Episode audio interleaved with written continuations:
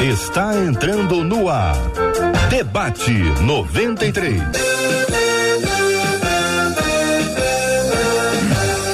Realização 93 FM. Um oferecimento Pleno News. Notícias de verdade.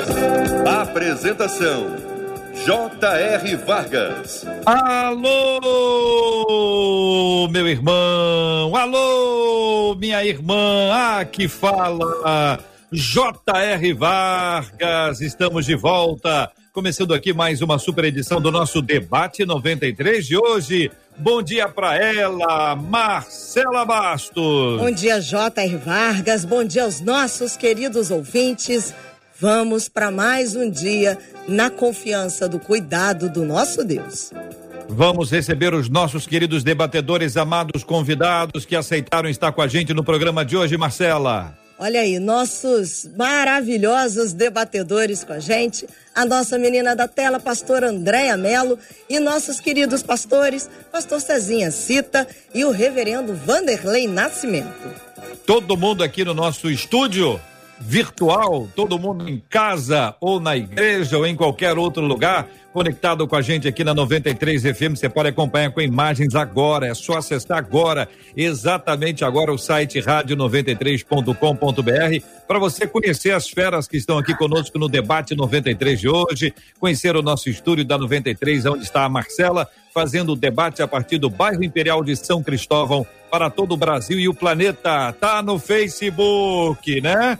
Hum, tô sabendo. Então aproveita, acessa aí o Facebook da Rádio 93 FM para você que está conectado com a gente, assistir com imagens, interagir, chega no chat, dá bom dia, Pai do Senhor, Shalom, graça e paz, inventa a sua saudação, mas não chega sem falar com as pessoas, que não é bonito isso, né? Já chega, já fala, aproveita, já curta ali, já compartilhe a nossa transmissão pelo Facebook. Quem está no YouTube é o canal do YouTube da 93 FM. Aí você pode acessar também com imagens, acompanhar agora, tá no YouTube, no YouTube corre para lá, você pega o link e compartilha pelo seu WhatsApp para quem tá com você, não, no, sabe aquele grupinho? Tu sabe o que eu tô falando, hein? Tá lembrado?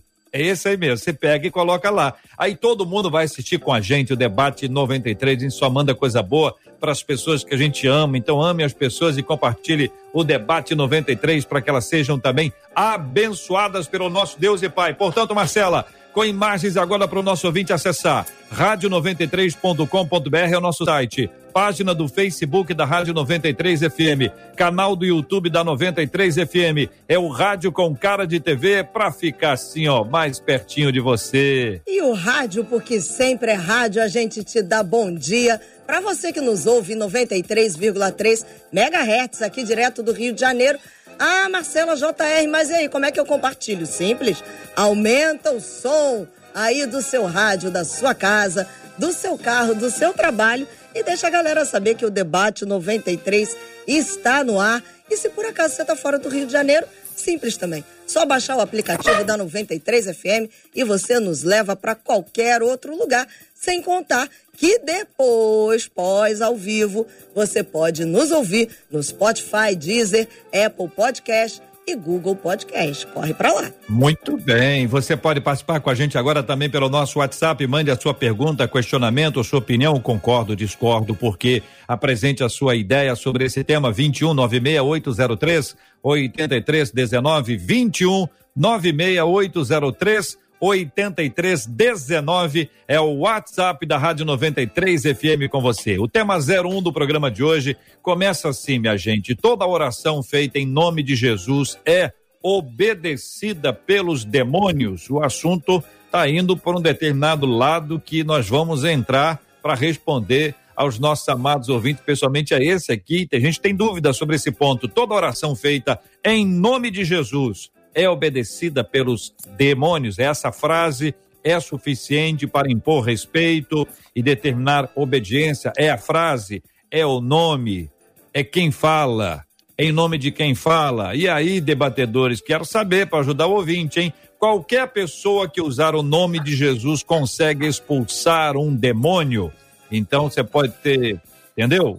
Essa pessoa, ou quem sabe aquela outra, utilizando. Como é que faz? Qual a diferença entre opressão e possessão? E a quarta pergunta, o que significa o texto de Mateus 7, 22 e 23, em que Jesus afirma que naquele dia muitos diriam que expulsaram demônios em nome dele e ele dirá que nunca os conheceu. Quero saber a sua opinião, ouvinte, sobre as perguntas e nós vamos aqui uma perguntinha após a outra. Aluno que avançar vai ser convidado a retornar para a gente ficar no passo a passo aqui para começar na primeira. Cezinha, cita, vou começar com você, meu querido amigo. Toda oração feita em nome de Jesus é obedecida pelos demônios. Bom dia, bem-vindo. Bom dia, bom dia, JR. Bom dia, Marcela. Prazer estar com vocês aqui mais uma vez. Que privilégio, viu? Pastor Andréia, Reverendo Vanderlei, prazer, prazer estar com vocês aqui também. Que legal, que assunto diferente. Quando a Marcela me mandou esse tema, né, eu fiquei até espantado, achei interessante, muito bom. São boas perguntas, boas colocações. A pessoa que é, lançou esse assunto, né, essas perguntas, ela foi bem direta, bem objetiva nas suas perguntas e também ela já vem é, expondo para nós algumas dúvidas e textos que são muito, muito importantes da gente tratar aqui.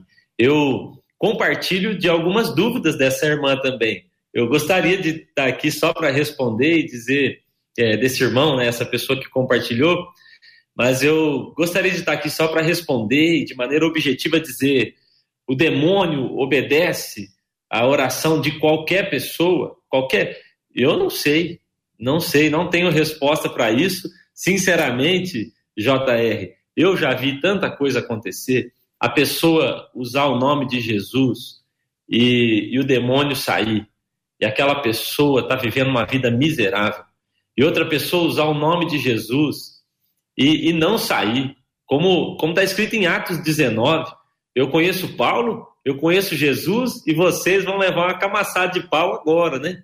E aí o povo leva um pau, ainda que estejam falando em nome de Jesus. Então, é, biblicamente, a gente sabe que o nome de Jesus é poderoso e que diante desse nome, todo joelho deve se dobrar. Agora, a maneira como os demônios reagem, é, eu olhando para a Bíblia, eu percebo que é, algumas vezes, dependendo da, da pessoa, isso muda também. Uhum.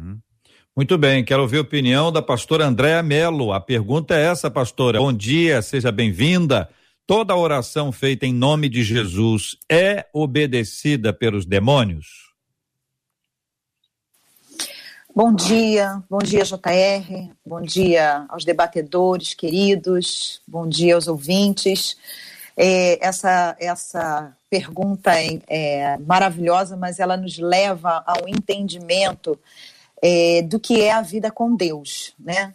É, nós estamos muito acostumados, principalmente o povo brasileiro, que é um povo muito místico, né, um povo muito é, espiritualizado, se eu posso dizer, usar essa palavra, e estão muito acostumados com rituais, né, com, com aquilo que se pode fazer a olhos vistos, né? Então, é, nós precisamos tomar um cuidado de não achar que a vida com Deus ela é uma vida de rituais ou de fórmulas ou onde eu vou falar uma oração e as coisas vão acontecer, onde eu vou usar um nome e as coisas vão acontecer. A vida com Deus é uma vida relacional.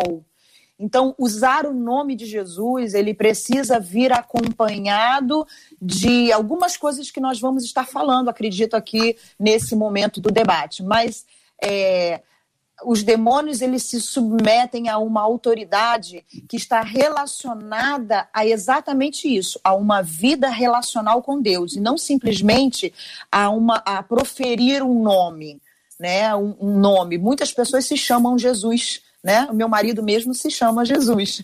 E, e ele não, eu posso chamá-lo à vontade, os demônios não vão ter medo do nome, mas é daquilo que eu vivo com Deus, da minha relação com Deus, da autoridade que Deus me conferiu. A autoridade não é minha, eu não sou origem de autoridade, eu sou apenas canal.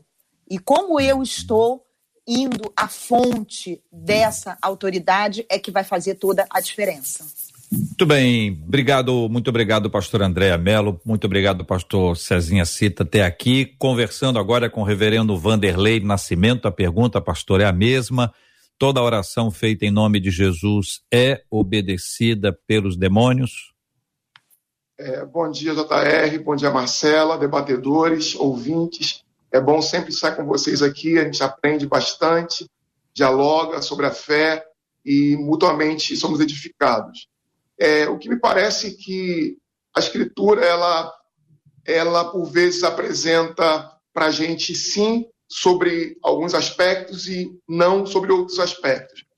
Com relação àquilo que eu compreendo é, por vezes, por vezes, é, Jesus não atende a oração, mesmo de alguns que fazem essa oração em nome dele, porque além de fazer em nome dele, se faz necessário outros pré-requisitos que aquele que ora em nome dele precisa ter.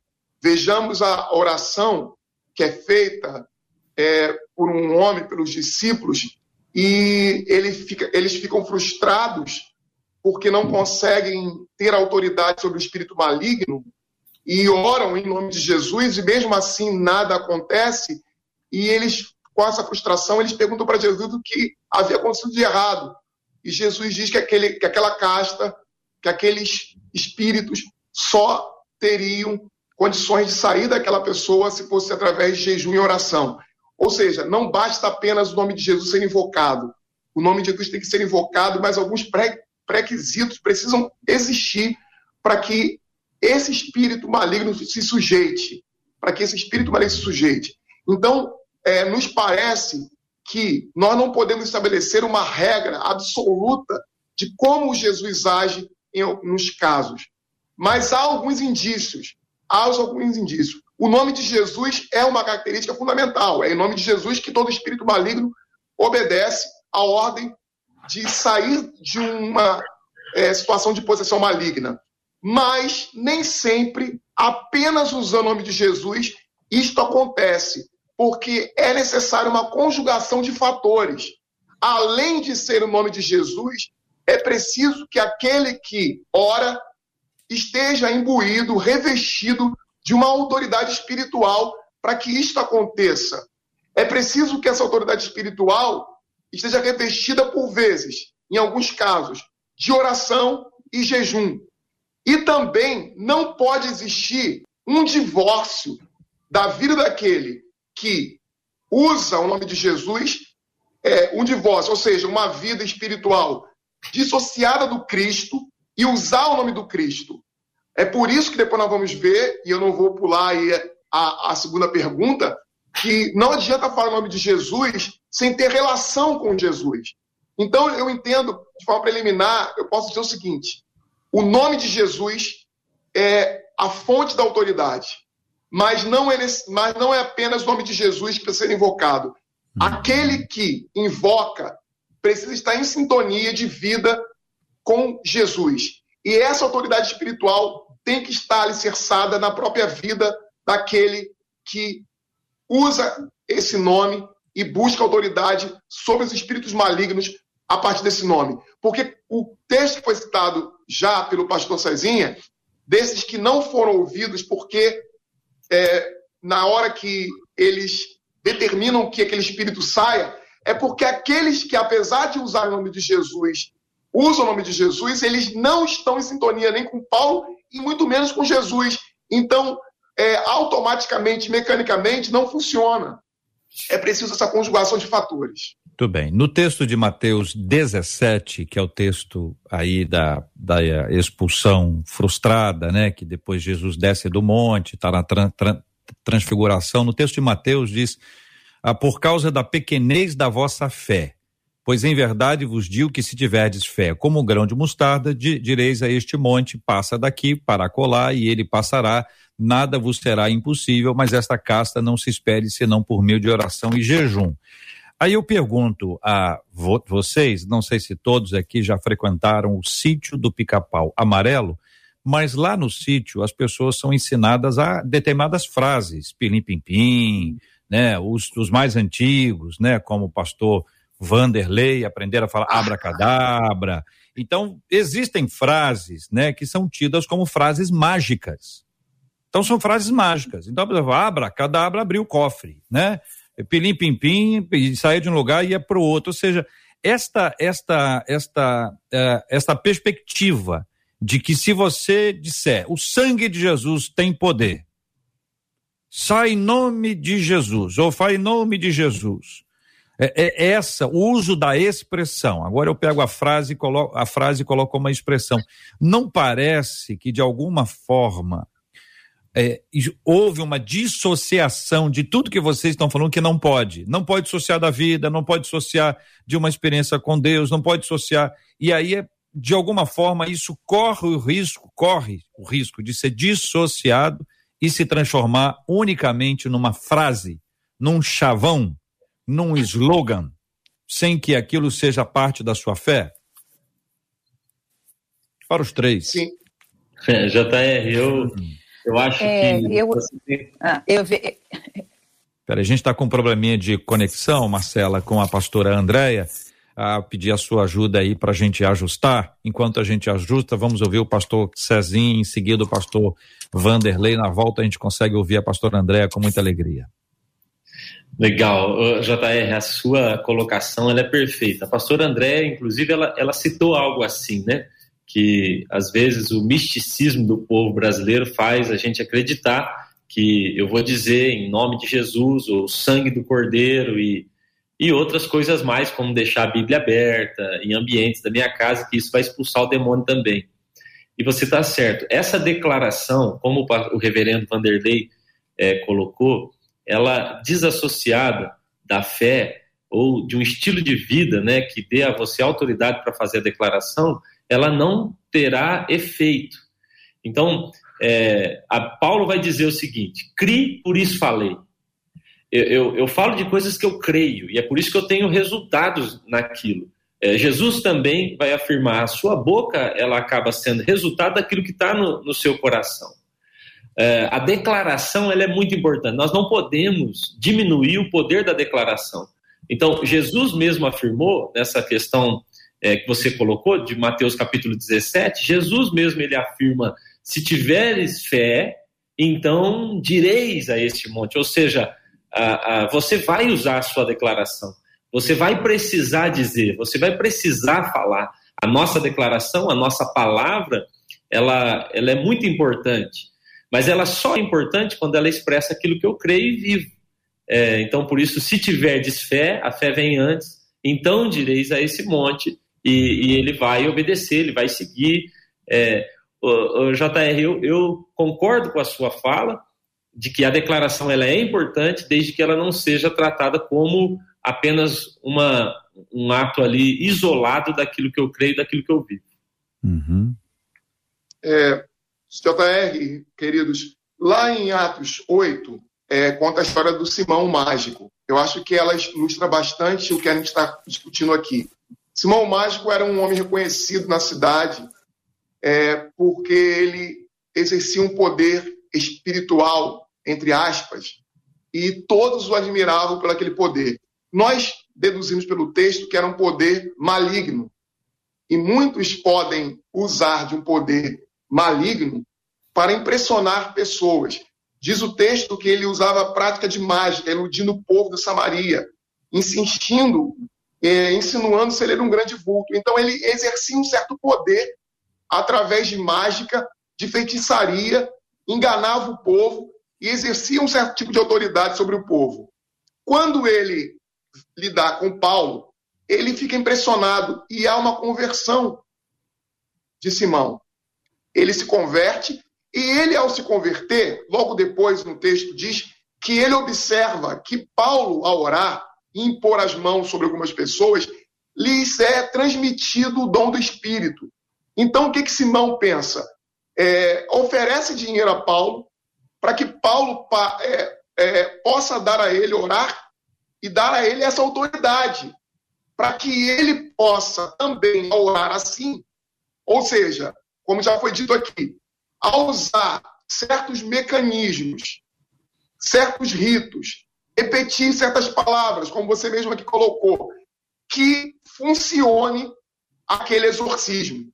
Então, Paulo vai é, desconjurá-lo e repreendê-lo porque ele está tentando comprar um dom espiritual, que era o dom de transmitir o espírito.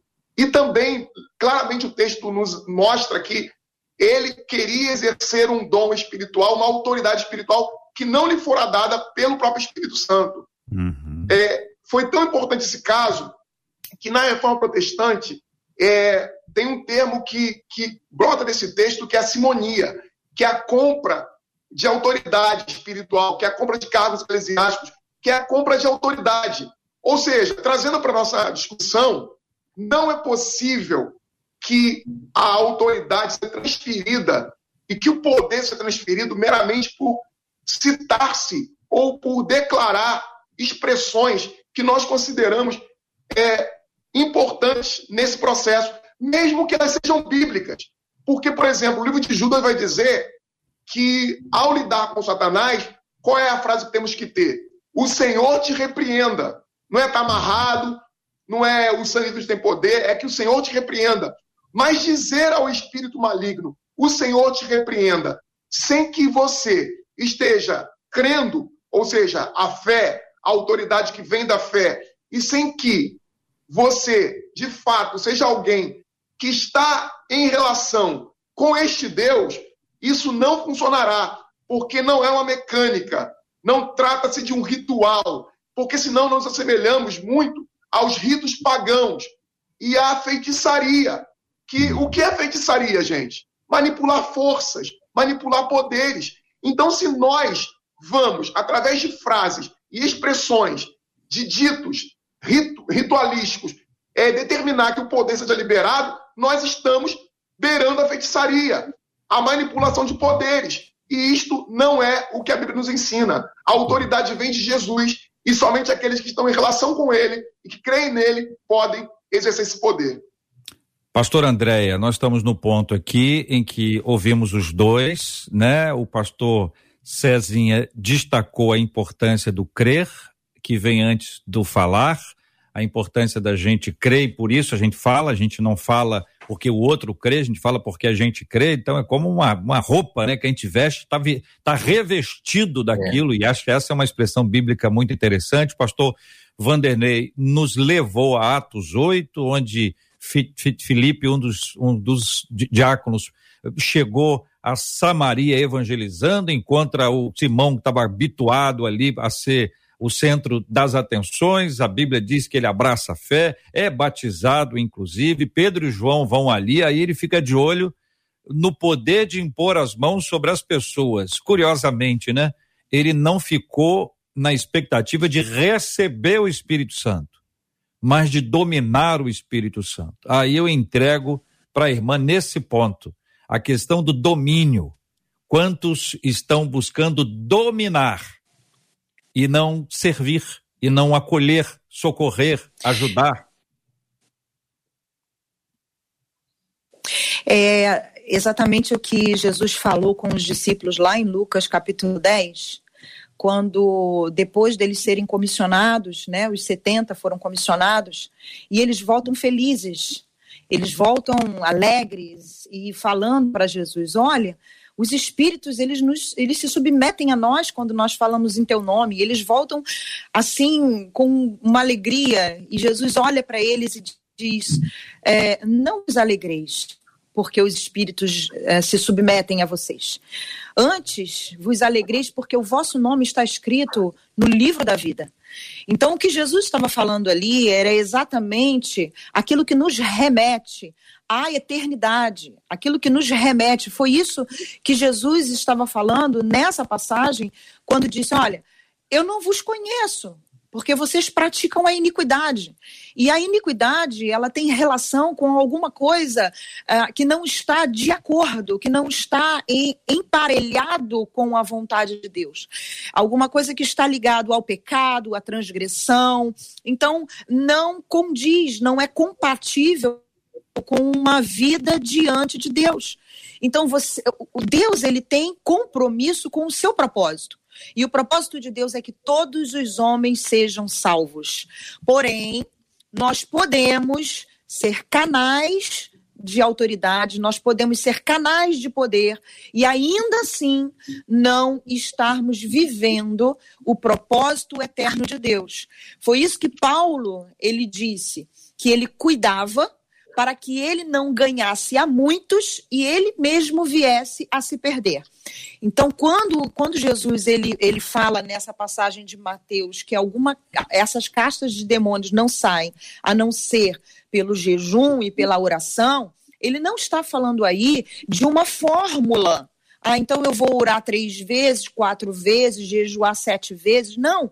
Ele está falando aí de entrega e de intimidade a oração, ela fala de intimidade, ela fala de uma vida relacional, ela uhum. fala de um contato com Deus, ela fala daquilo que existia no Éden, quando Deus vinha conversar com o homem, uma comunhão.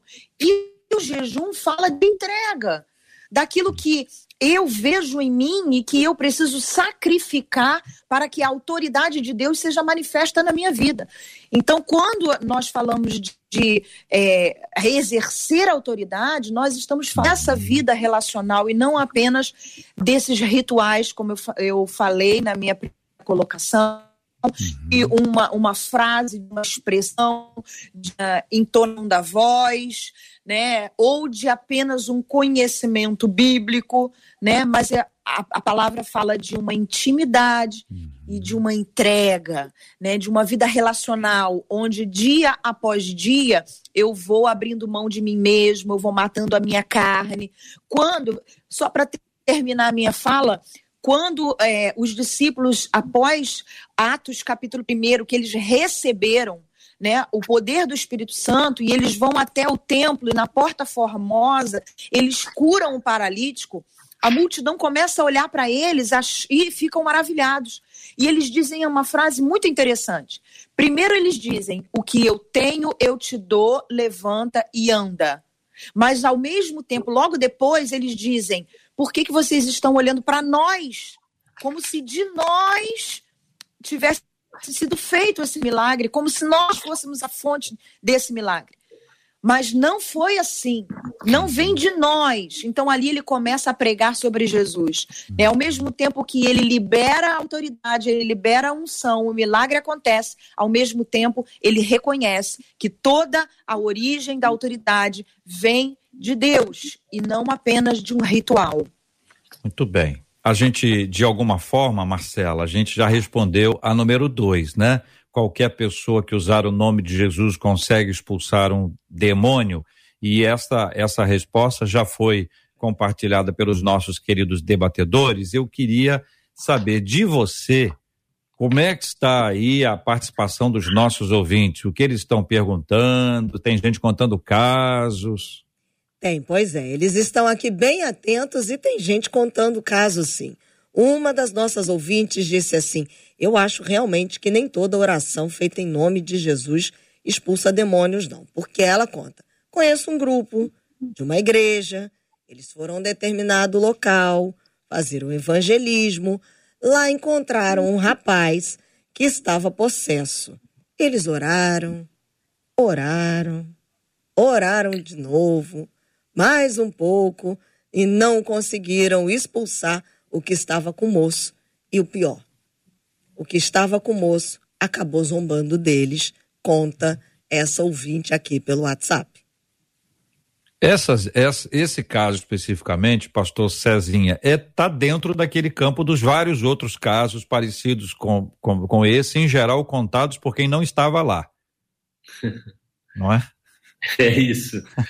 é isso mesmo. A gente é, é, muito, é muito interessante tratar esse assunto na teoria.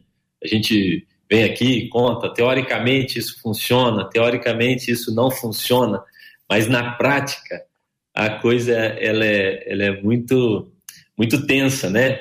Eu, eu brinco que algumas vezes é, nós temos demônios que são mais evangelistas do que o nosso culto inteiro toda vez que manifesta um demônio, muita gente se converte, muita gente com medo aceita Jesus, sai correndo e é, isso é muito muito sério.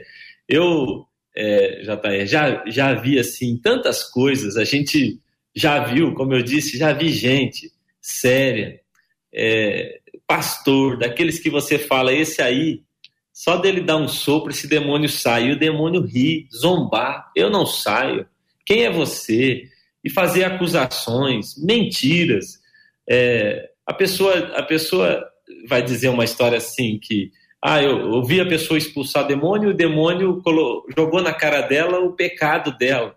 Mas o demônio é mentiroso. Como é que você pode acreditar nessa história? Eu já acho errado dar o um microfone para ele, né? Uhum. Eu já acho que não podia dar esse bope todo para Satanás. Mas aí ele fala: ah, porque eu eu estava lá quando você fez isso. Tem a, a, história que a gente já deve ter ouvido, você já deve ter ouvido. Hum. E o pastor que foi no caminho para a igreja e catou uns milhos no caminho da igreja do interior. Nunca ouviram essa história? Não, conta aí. Aqui se conta muito essa história. Pastor ia indo para o interior, eu sou bem do interior, né? Vocês sabem. E aqui nós temos comunidades que funcionam no interior de sítios, né? E ele ia indo pelo caminho e resolveu parar no milharal e pegar umas espigas de milho, né? Pegou algumas assim para comer em casa e chegou na igreja manifestou um demônio. E aí o demônio é, falou para ele: eu não vou sair, o senhor é um ladrão de milho.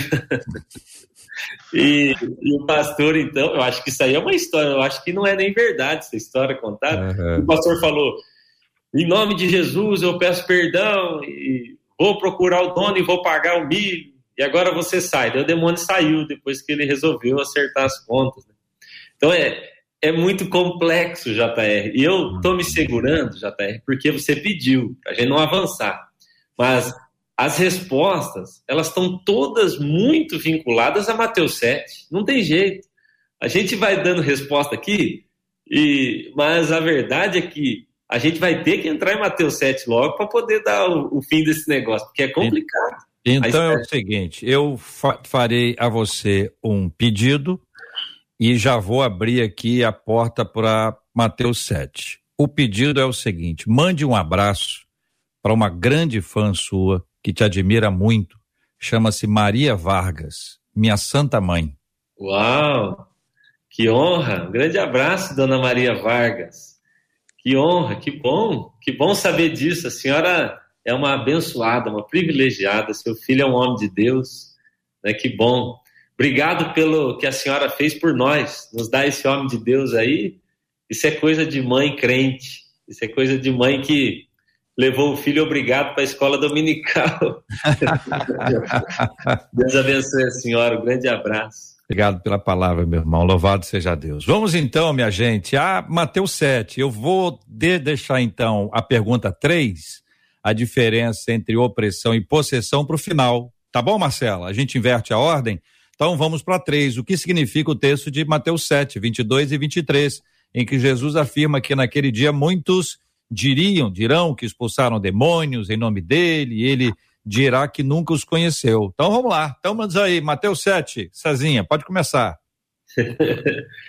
ô, ô JR, desculpa a minha ansiedade. É que é, eu estou ouvindo o reverendo Vanderlei falar, a pastora André dizer, e, e a gente está dizendo assim, é, é claro que o, a, a, nossa vida ela tem que estar relacionada com Jesus para que a gente possa fazer as coisas por Jesus. E com certeza, eu não, eu, eu, eu assim concordo com tudo que os irmãos disseram, mas esse texto de Mateus 7, eu gostaria de arrancar ele da Bíblia. Eu queria muito arrancar ele da Bíblia. Quando diz que esse homem, em nome de Jesus, expulsou demônio, em nome de Jesus curou enfermos, em nome de Jesus, ele profetizou. E ainda assim Jesus não o conhece. Como eu queria arrancar esse texto da Bíblia. Por quê? Porque é, seria muito mais fácil hoje, JR, Marcela, os irmãos, seria muito mais fácil hoje eu dizer assim, ó, Pastor Vanderlei expulsou um demônio, homem de Deus. Pastor Andréia curou alguém, mulher de Deus. Seria muito simples se esse texto não estivesse na Bíblia. Agora, o problema é que com esse texto na Bíblia, você tem a pessoa que profetiza, expulsa demônio, cura enfermo e é um adúltero. É um tremendo de um sem vergonha e faz tudo isso. Então, isso me dá um nó na cabeça, eu fico mesmo com dificuldade e eu acredito que Jesus permitiu que essas coisas fossem possíveis exatamente para a gente não e nunca se é, deslumbrar com o fato de ser usado por Deus. Ah, ah, se há algo que a gente deve sim se gloriar e se alegrar, é o fato de ser amigo de Jesus. Ser usado por Ele, é, ser usado em nome dele, isso até uma mula foi, um galo foi, a gente sabe, né? Que a história bíblica mostra que você não precisa ser grande coisa para isso acontecer. Agora, a história de, de Mateus 7, ela é o fim do Sermão da Montanha. Se você perceber, você vai ver que capítulo 8 começa dizendo: e Jesus desceu do monte.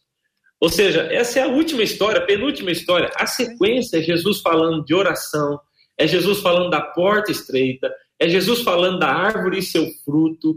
Então, Jesus está dizendo o tempo todo, gente, eu estou chamando vocês para uma vida de intimidade, para andar num caminho estreito. Eu estou falando que você vai gerar fruto conforme aquilo que você é, a raiz que você está.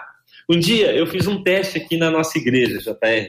Eu falei assim, com base em 1 Coríntios 13. Eu falei, gente, eu quero dizer a vocês, semana que vem vai ter um irmão aqui que vai ministrar para nós. E ele é maravilhoso. Ele fala a língua dos homens, língua dos anjos. Esse irmão, ele cura enfermos. Ele é, já vendeu tudo que tinha e deu aos pobres. Esse irmão sabe tudo de cura espiritual, profetiza, sabe de ciência. Esse irmão já entregou seu corpo uma vez para ser queimado, para, em nome de Jesus, não negar Jesus. Esse irmão estará aqui domingo na nossa conferência e a igreja vibra. E eu falo, se você vê que 1 Coríntios define essa pessoa como nada. Porque ainda que ela faça tudo isso, se ela não tiver amor, nada ela é. Então a questão não é aquilo que somos diante das pessoas, diante dos homens, mas aquilo que somos mesmo diante de Deus. Então, JR, eu, eu já vi tanta coisa acontecer. Eu mesmo já expulsei demônio em momentos em que eu não estava muito bem, não. De falar, sai e ele sair. E sabe o que acontece? Eu fiquei pior ainda. De pensar, meu Deus, saiu esse demônio e eu, um miserável que sou. Então, ser usado por Deus é honra, é maravilhoso, mas a gente precisa entender que isso é graça dele, que não tem a ver com a gente. Então, profetizar, pregar, expulsar demônio, fazer tudo que eu, eu posso fazer isso e não ser um homem de Deus. Que vontade de arrancar esse livro da Bíblia, esse texto, pelo menos essa parte, eu queria é, arrancar. Mas eu quero terminar, JR, dizendo o seguinte: há uma diferença entre autoridade e poder. O meu carro, ele tem mais poder que eu.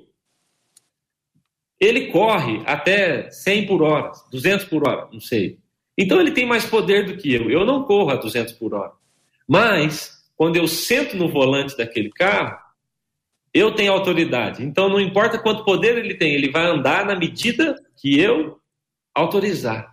Então, quando Jesus fazia as coisas, as pessoas se elas se admiravam não só do que ele fazia, mas com que autoridade fazia. Então, eu acredito mesmo que nós cristãos deveríamos buscar o caminho da autoridade talvez até mais do que o do poder. A gente está pensando em como, com que poder, como poderemos expulsar demônios, mas que tal a gente pensar com que autoridade faremos? Com que autoridade usaremos o nome de Jesus? Eu estou usando o nome de Jesus, estou dizendo, sai em nome de Jesus, é, não como um jargão, mas porque eu tenho me dedicado a ser um homem como Jesus, me espelhado em Jesus, é, tentado viver uma vida santa como a de, a de Jesus. Claro que é, erro e, e mas a minha autoridade, na, na minha opinião, a autoridade ela é mais importante do que o poder. Desculpa, eu me prolonguei aqui. Reverendo Vanderlei. Então, é, caminhando com o pastor Cezinha, a gente vê esse sermão do monte, esse finalzinho do sermão do monte, e a gente precisa pensar que esse sermão é um sermão ético. Jesus está ensinando a maneira como se deve viver, a maneira como os discípulos devem se comportar no mundo e diante das contradições e dos embates que a vida impõe para cada um deles. É preciso pensar que o que ele está fazendo é fazendo uma contraposição entre caráter e carisma. Que Jesus está dizendo o seguinte nesse texto: olha, não adianta vocês terem tanto carisma a ponto de expulsarem espíritos malignos, a fim de curarem enfermos, a fim de fazerem coisas espetaculares. Não adianta vocês terem tudo isso se não há o caráter ao carisma, mas não ao caráter. Voltando para a igreja de Corinto, o que, o que foi a igreja de Corinto para Paulo. Agora, Paulo, sim, porque lá na última texto que eu citei, eu fiz uma confusão de Paulo e Filipe, você me corrigiu muito bem aqui. É, Paulo, sim, lá em 1 Coríntios, ele está lidando com a comunidade que é uma comunidade onde há adultérios, onde há fornicação, onde há homossexualidade, onde há é, todo tipo de relação ilícita, onde há discussões e brigas nos tribunais entre cristãos, mas é uma comunidade onde há uma excessiva realidade de carismas presentes. É uma igreja que fala em línguas, é uma igreja onde exerce o poder espiritual, onde há dons no superlativo. Então, quando Jesus diz aqui, no capítulo 7, que não adianta dizer Senhor, Senhor, não adianta usar de autoridade espiritual para expulsar demônios, de usar do carisma desse, desse poder para fazer essas coisas, porque o que ele vai definir como algo mais importante é se essa pessoa tem a relação correta para com Deus. Então, ele vai dizer: Eu não conheço vocês, apesar de todos os carismas que vocês possuem. Como também a igreja de Corinto possuía diversos carismas, diversos dons espirituais, mas era uma das comunidades mais problemáticas. Paulo escreve quatro cartas para essa comunidade. É uma comunidade que exercia dons espirituais, mas que estavam destituídos de autoridade verdadeiramente legitimada pelo próprio Deus. Eles não eram de Deus. Alguns deles não eram de Deus. Não vou dizer a comunidade inteira. Então, não adianta ter é, dons espirituais. Não adianta dizer em nome de Jesus, sai agora, demônio. É preciso pertencer a Cristo. Essa tensão, pastor Cezinha, ela, ela acontece às vezes no texto bíblico. É, ao mesmo tempo que Jesus diz, é preciso ter é, oração e jejum, é preciso ter isto, mas ele também diz, não adianta ter isto e não ter vida. Uhum. É preciso ter isto, é preciso. Mas isso não é unicamente a única chave. Então, essa tensão ela está ela tá presente por vezes na Escritura. Nós precisamos não partir nem tem nem para um lado nem para o outro. Ou seja, somente quem é, diz as coisas certas, mesmo que não tenha uma vida, vai exercer esse poder. Ou o contrário, somente quem tem uma vida espiritual. Nós vemos que o texto mantém essa tensão entre essas realidades. E aqui Jesus arremata, porque ele diz: olha, essa religiosidade, ela não vai fazer você resolver o problema. Você precisa, de verdade, ter as duas coisas conjugadas presentes na sua vida. Pastor Andréia. É, eu queria lembrar, né, o Daniel foi um homem que ele não, não, não exerceu dons, né, como da igreja de Corinto, mas ele foi chamado de o homem amado. Né? Aqui em Daniel capítulo 10, quando o anjo encontra com ele, ele diz: Daniel, homem muito amado, muito amado.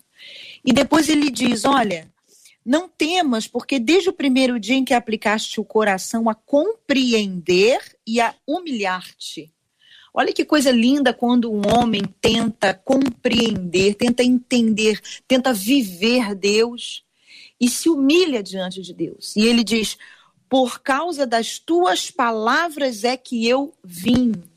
Isso me lembra né, uma, uma passagem, isso me trouxe à mente uma passagem que diz assim: Se vós me confessartes na terra, eu vos confessarei diante do Pai. Isso me lembra assim uma, uma ação no mundo que provoca uma reação no céu. Então, à medida que eu me relaciono com Deus aqui, Deus, ele me faz conhecido no céu. Há uma reação no céu. Então eu entendo que essa vida que eu que eu levo com Deus, né, essa forma de ser vista por Deus, não como um cumpridor de regras, não como um frequentador de igreja, mas como um filho amado que se humilha e se deixa transformar pelo Senhor, isso transforma a minha vida aqui na terra, transforma a minha realidade aqui na terra. Faz com que essa autoridade, eu amei o, o exemplo que o pastor Cezinha deu do carro, eu acho que foi um, um dos melhores exemplos que eu já é, ouvi, né? Da, da autoridade. Né? As pessoas estão muito atentas a poder, a poder, poder, elas querem poder, mas poder para quê? Poder para manifestar o quê? Poder para fazer o quê? Né? Então, quando eu tenho uma vida com Deus e quando Deus olha para mim e ele me identifica dessa maneira como uma filha amada, eu entendo que ele me confessa diante de Deus. Jesus me confessa, Jesus me faz conhecida, não porque pelo que eu faço, mas por quem eu sou. Né? Aqui nesse momento, Daniel não estava sendo reconhecido por aquilo que ele fazia ah, porque você pregou, ah, porque você fez isso. Não! Porque você se humilha, porque você é conhecido, porque você é amado. Então, é, eu acho que esse é o grande diferencial da nossa vida né? Nós proclamarmos o nome de Jesus, nós confessarmos o nome de Jesus, nós glorificarmos o nome de Jesus, nós fazemos menção de Jesus, aquilo que Jesus faz em nós, aquilo que ele é através de nós, como cartas vivas de Deus. Lá em Coríntios, 1 Coríntios capítulo 3, Paulo ele fala, olha, o que vocês estão edificando pode ser com fundamentos de ouro, de prata, de feno, de palha, mas o grande dia vai mostrar o que realmente foi edificado, porque vai ser como o fogo lançado sobre as obras. Então, aquilo que você faz vai ser provado pelo fogo. E o grande dia vai revelar se o que você fez, você foi conhecido por Deus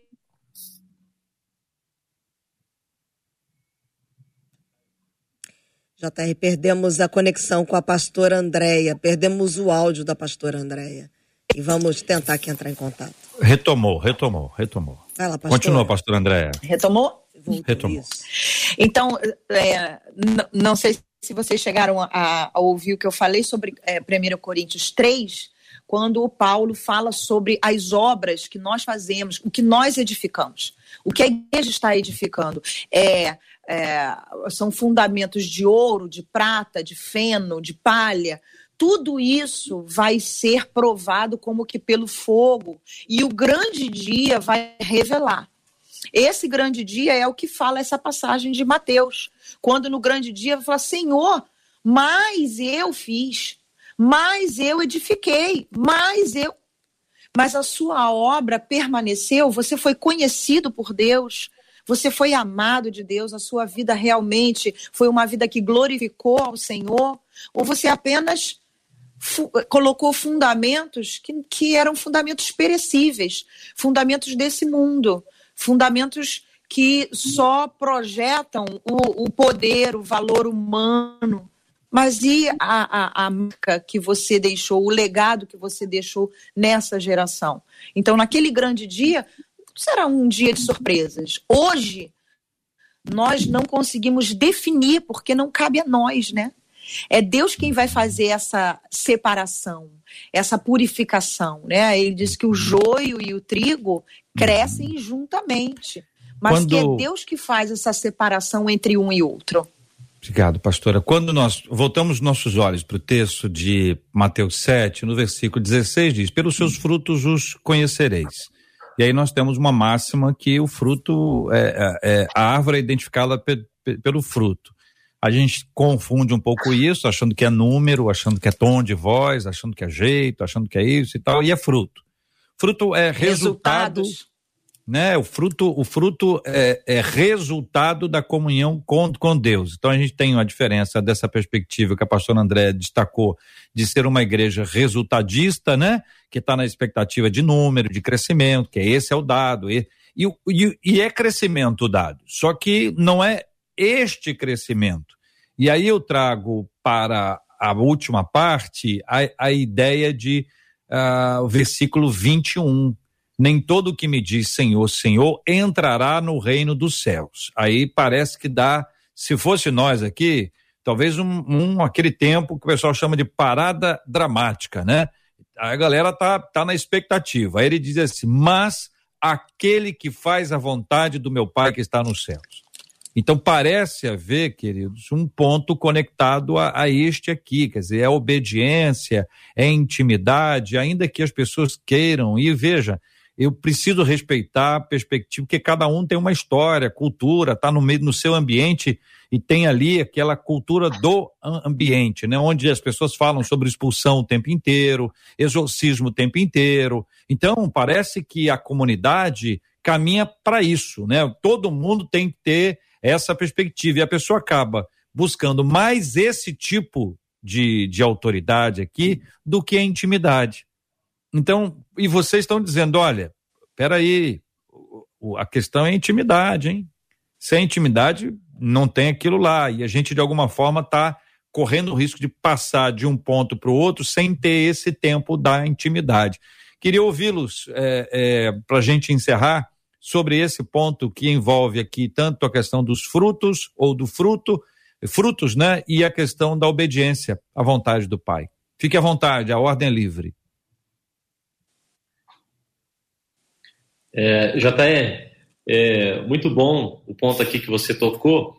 É, quando Jesus está falando sobre é, o fruto, ele vai definindo o tipo de árvore que, que se tem. Eu acredito que, como, como eu disse, é, ele já está no encerramento do seu sermão.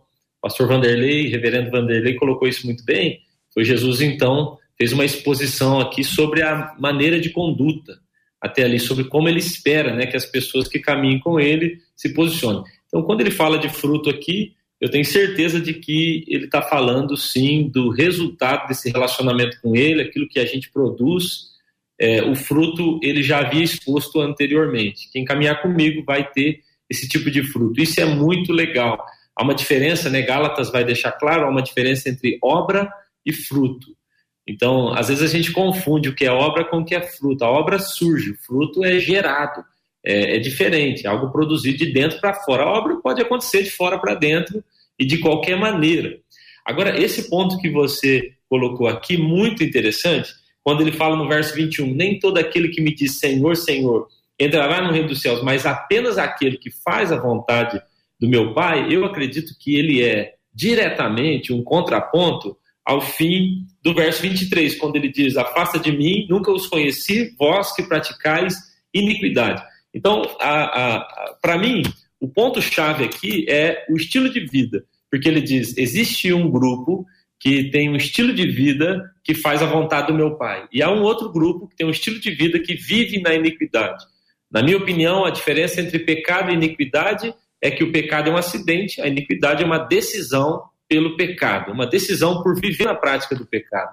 Então, com certeza, a pessoa que vive uma, uma vida de iniquidade, ela é, está produzindo frutos que não tem nada a ver com Jesus, que tem a ver mesmo com sua carne, que está produzindo resultados que tem a ver mesmo com o padrão que ela mesma gerou no pecado. Então, essa, essa é a minha visão sobre esse texto, JR. É interessante que Jesus ele pega algumas situações que ele considera justa e legítima e depois ele relativiza. Por exemplo, quando, quando chegam para trazer seus irmãos, seus pais, para Jesus, ele diz: Meus irmãos, minha família não são esses, são os que fazem a vontade de meu pai. Quando é, perguntam para Jesus sobre alguma coisa ou sobre algo que é certo, como todo aquele que diz Senhor, Senhor, como alguém pode dizer Senhor, Senhor e não ser e não pertencer a Cristo? A lógica diz que quem busca a Deus, de quem está na igreja, de quem é religioso, é alguém que pode reivindicar algo de Deus. Eu sirvo a igreja, eu vou à igreja, eu sou presbítero, eu sou pastor. Então, a lógica diz que alguém religioso, pelo menos externamente, é alguém que tem autoridade para dizer ou fazer algo em nome de Deus e ser atendido. E aí Jesus vai e, relativiza isso. Não, não é assim. As pessoas podem se passar ou podem ter toda uma toda uma aparência religiosa externa e ainda assim não serem, não estarem em Cristo, não estarem em mim. Porque o que fazem elas estarem em mim é verdadeiramente eles pertencerem de coração aquilo que eu ensino e terem como resultado disso os frutos que correspondam a essa vida. Porque os frutos são a evidência clara de que essas pessoas de fato pertencem a Deus e não trata-se apenas de um discurso religioso. Porque discurso religioso pode ser fabricado. Eu posso dizer as palavras certas, eu posso ter o linguajar correto, eu posso trazer as expressões que se espera, eu posso até fazer um exorcismo, eu posso até expulsar em nome de Jesus, eu posso até curar alguém em nome de Jesus, porque a autoridade está no nome de Jesus, não em mim. Mas isso não significa, em última instância, de que eu pertenço a Deus. E ele mantém essa tensão. Porque aquilo que o pastor Cezinha falou é algo importante de pensar. Parece, é, seria mais fácil a gente tirar esse livro da Bíblia, esse, esse texto da Bíblia, mas Jesus mantém ali para manter a tensão, para não, não absolutizar nada, para que quem acredita em paradigmas, em modelos de espiritualidade, estabelece aqueles modelos como sendo a chave para fazer isto ou aquilo, Jesus diz: esse modelo não serve. Eu não tenho modelos específicos.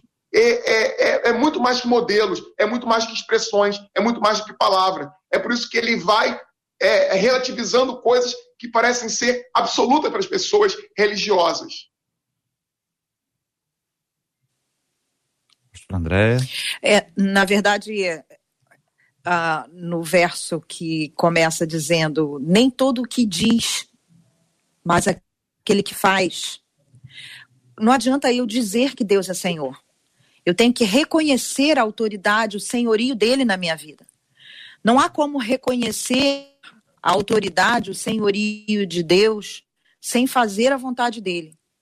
Então eu posso dizer Senhor, Senhor durante a minha vida inteirinha e nem e, e mesmo assim não reconhecer o senhorio dele na minha vida.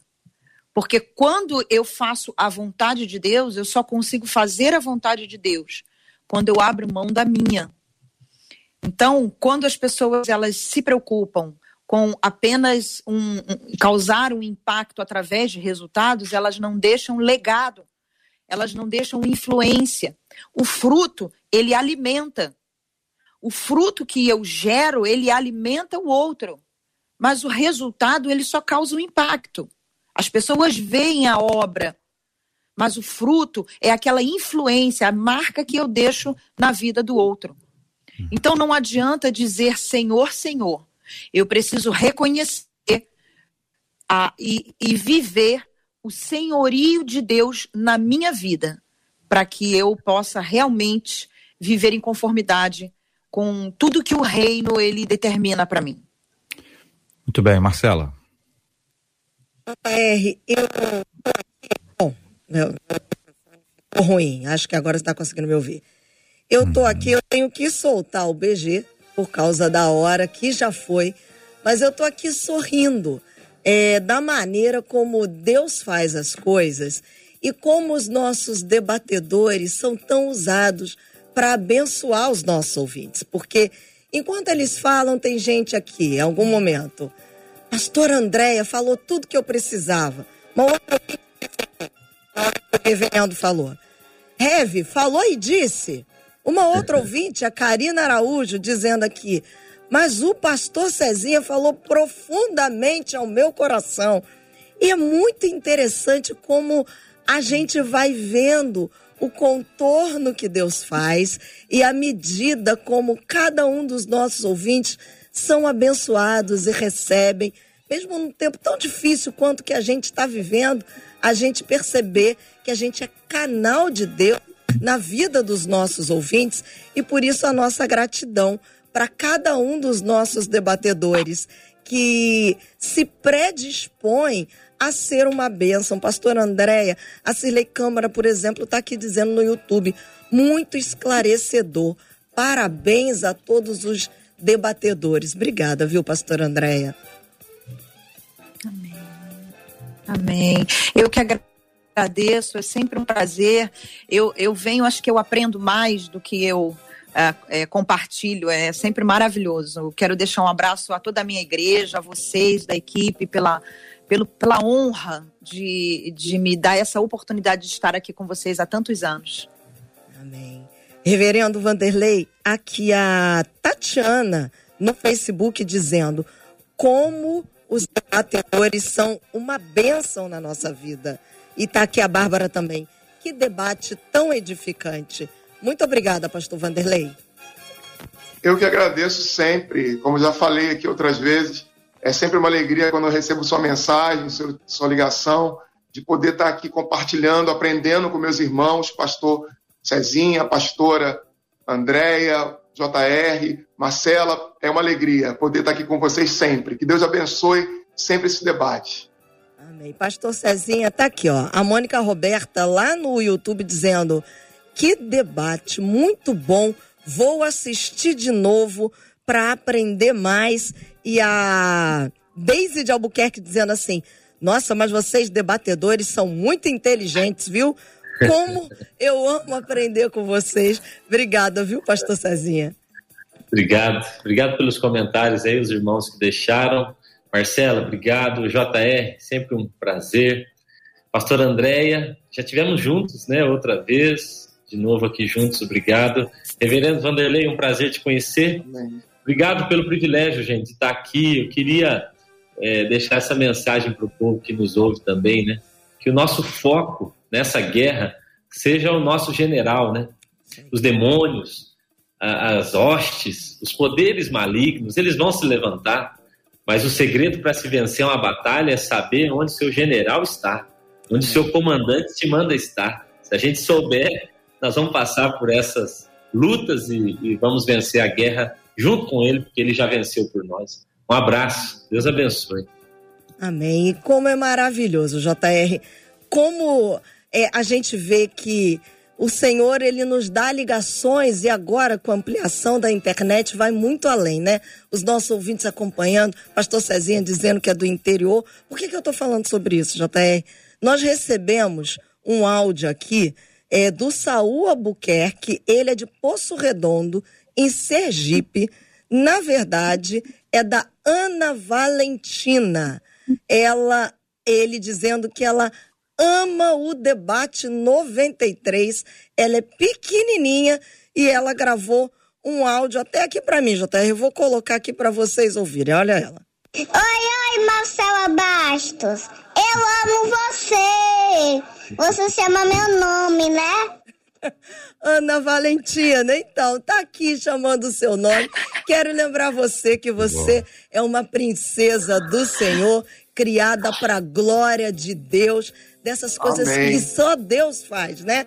Lá de Sergipe nos faz uma ligação tão grande. Então, Ana Valentina, cresça cresça para viver tudo o que Deus te criou para ser, para a glória do Senhor, porque foi para isso que você foi criada e é essa alegria que nós temos de estar aqui todos os dias.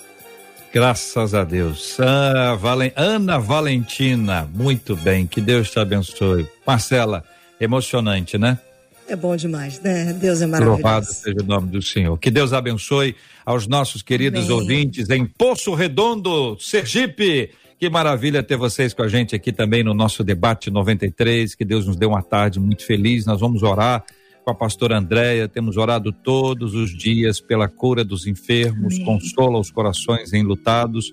E dentro do nosso tema, busca pela intimidade, Amém. né, pastora? Obediência, a busca do Senhor, a busca do nosso Amém. general, aquele que comanda a nossa vida. Vamos orar em nome de Jesus. Amém. Amém. Senhor, nós te agradecemos porque nós te conhecemos e queremos nessa busca, Senhor, sermos amados por ti.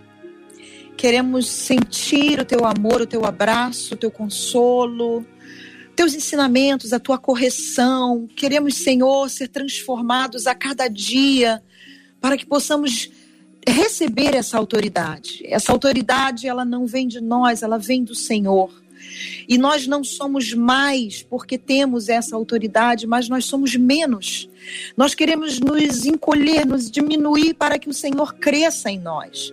Que cada um que está ouvindo esta oração entenda que a sua vida precisa estar debaixo de toda a autoridade que vem de Deus esse relacionamento de intimidade e entrega constante a Ele. Dessa forma eu te peço, Senhor, toma todos aqueles que estão, Senhor, enfermos, lutando nesse momento, talvez essa enfermidade, o Covid ou qualquer outra enfermidade, que o Senhor venha tocar com a tua mão poderosa e derramar cura sobre cada um. Consola os nossos corações que nesse momento estão enlutados, que perderam, Senhor, entes queridos, familiares, amigos, membros da igreja, pastores, líderes queridos. Senhor, que cada um de nós esteja recebendo o teu amor, o teu abraço, o teu consolo. Em nome de Jesus. Toma a equipe da Rádio 93, essa empresa abençoada, a qual o Senhor tem usado para que o teu evangelho chegue a tantos lugares. Pai, em nome de Jesus, essa é a minha oração nessa tarde e o meu agradecimento em nome de Jesus. Amém. Deus te abençoe. Você acabou de ouvir Debate 93.